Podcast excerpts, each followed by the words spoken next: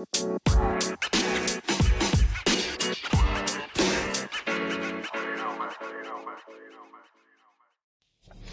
harte welkom bij weer een nieuwe aflevering van de Herstellen van Burnout podcast. Vandaag vanuit de auto. We gaan eens even kijken hoe dat werkt uh, en of het geluid een beetje te doen is. Ik heb van de week een vraag beantwoord um, en daar krijg ik, ik krijg soms gewoon weer vervolgvragen, waardoor ik weer nieuwe inspiratie krijg voor een podcastaflevering. En zo ook vandaag, waar ik het met jullie over wil gaan hebben, is wat wil je lichaam jou nou zeggen? Je, je hebt me misschien wel vaker horen zeggen van, nou ja, ja als je dan klachten krijgt, burn-out klachten, dan is dat een signaal van je lichaam. En vaak wil ik je dan zeggen dat je te veel hebt gedaan, dat je rust moet nemen. En de vraag die ik daarop terugkreeg was: is het dan altijd zo dat je rust moet nemen? Is dat, is dat het wat je lichaam je wil aangeven, of kunnen dat ook andere dingen zijn?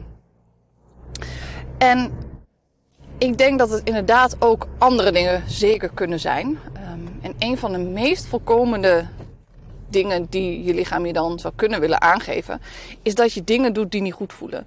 Um, dus aan de ene kant is dat, is dat soms gewoon dat je dus te veel doet en dat je rust nodig hebt. Maar het kan dus ook zijn dat je niet per se te veel doet, maar dat je de verkeerde dingen doet. En hoe weet je nou of je de verkeerde dingen doet? Nou, dat kan je voelen. Je merkt dat het niet goed voelt in je lichaam. Je merkt dat je um, ja, een soort van afkeer voelt of dat je iets saai vindt. Um, en dat zijn dus taken, bijvoorbeeld in je werk. Je hoort vaak dat mensen um, burn-out raken. Maar je kan dus precies dezelfde klachten krijgen door dingen te doen die je vindt en niet leuk vindt. En dan, noem je het eigenlijk een bore-out. Dus dan hoef je niet per se te hard te werken of te weinig pauzes te nemen. Maar als je constant werk doet waardoor jij um, je verveelt, waardoor je niet uitgedaagd wordt, um, als je het gevoel hebt dat je daardoor totaal niet bijdraagt, dan kan je daar ook eh, bore-out van krijgen. En dat heb je misschien niet eens altijd door. Omdat je juist diezelfde klachten gaat krijgen. Je gaat dan ook uiteindelijk piekeren, slecht slapen. Um, en dan leidt het ook allemaal, hè, dat komt dan ook allemaal wel door een hersteltekort. Um, uiteindelijk, omdat het zo'n, het is proces wat zichzelf verergert. Um, maar ik heb ook een aantal klanten gehad die, die gewoon in hun werk zeiden: Ja, weet je, ik heb deze taak en ik schrijf deze verslagen. En uiteindelijk belanden die verslagen in de kast. En ik weet dat er gewoon helemaal niks meer wordt gedaan. Maar dat ze het alleen moeten hebben om te kunnen laten zien dat het is uitgevoerd. Hè? Om een vinkje te kunnen zetten. En dan zeg je, ja, ik loop het gewoon helemaal op leeg. Ik kom met goede ideeën, er wordt niks mee gedaan. En, um, dus dan geeft jouw lichaam heel duidelijk aan dat dat niet iets is waar jij blij van wordt. Um, en dat voel je. Dat voel je dus. Daar voel, je een bepaalde weerstand bij. Een, uh, nou ja, een afkeer in je lijf. En hoe je dat dan in je lichaam voelt. Ja, dat kan dus door middel van emoties zijn, maar dat kan dus ook dat het fysiek wordt. Um, dat is voor iedereen verschillend. Um, en dat is denk ik mooi om bij stil te staan, hoe je dat dan bij jezelf kan merken. Dus, nou ja, wat is het dan dat je lichaam je wil aangeven? Soms is het zo dat je lichaam je dus wil zeggen dat je niet jouw pad aan het volgen bent. Dus dat je de dingen doet waarvan je misschien ooit hebt geleerd dat je die moet doen. Je moet misschien voor je gevoel voor anderen zorgen. Vaak hebben we dat als kind al, uh, uh, dat gedrag al van ouders overgenomen of uh, geleerd op school. dat je, dat je goed de kamer rondkijkt. Of misschien als je onveilig bent opgegroeid, dat je sowieso antennes hebt om te voelen hoe andere mensen zich voelen.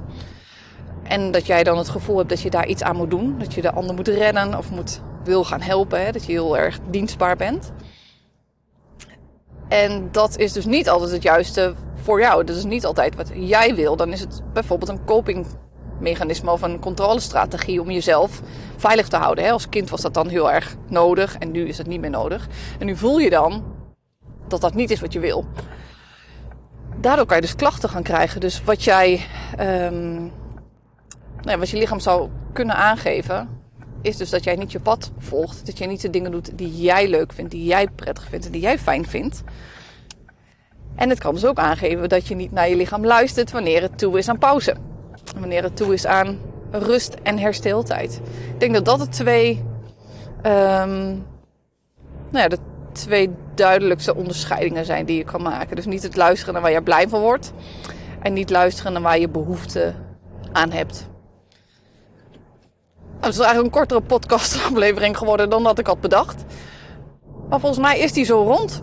Ehm, het hoeft dus niet per se alleen rust te zijn waar je, uh, wat je lichaam wil aangeven. Het kunnen dus ook andere dingen zijn. En dat kan voor iedereen natuurlijk verschillen.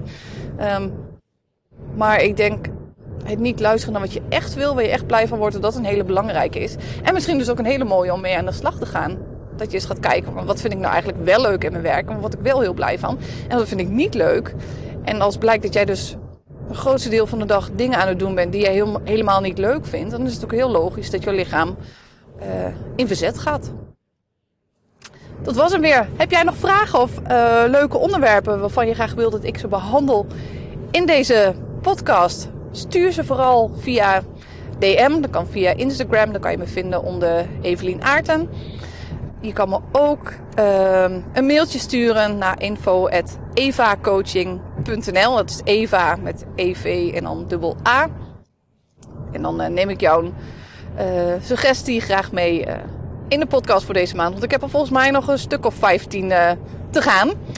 Dus inspiratie is van harte welkom. Nou, ik wens je voor vandaag nog een hele fijne dag. Geniet lekker van het zonnetje. En dan hoor je mij morgen weer.